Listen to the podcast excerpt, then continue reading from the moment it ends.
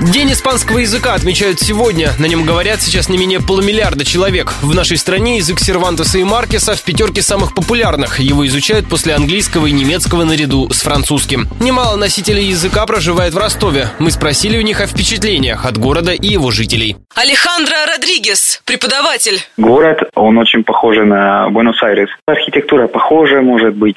Я никогда в жизни не видел снег в таком количестве, как в Ростове. И уже в январе или феврале снег начал падать. Сначала было интересно, но потом это мне слишком много мешало, потому что я южный парень.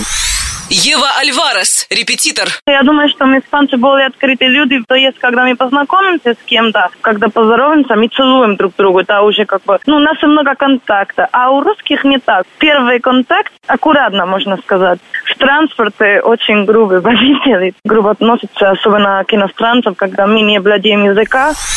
Тринидад Родригес, переводчик. Русские гостеприимные, они очень работоспособны. Испанцы больше любят праздники, очень темпераментные. Русские в Ростове тем более, они всегда первым делом тебе сажают чай пить. В Испании так не бывает. Испанцы, они не очень любят принимать гостей.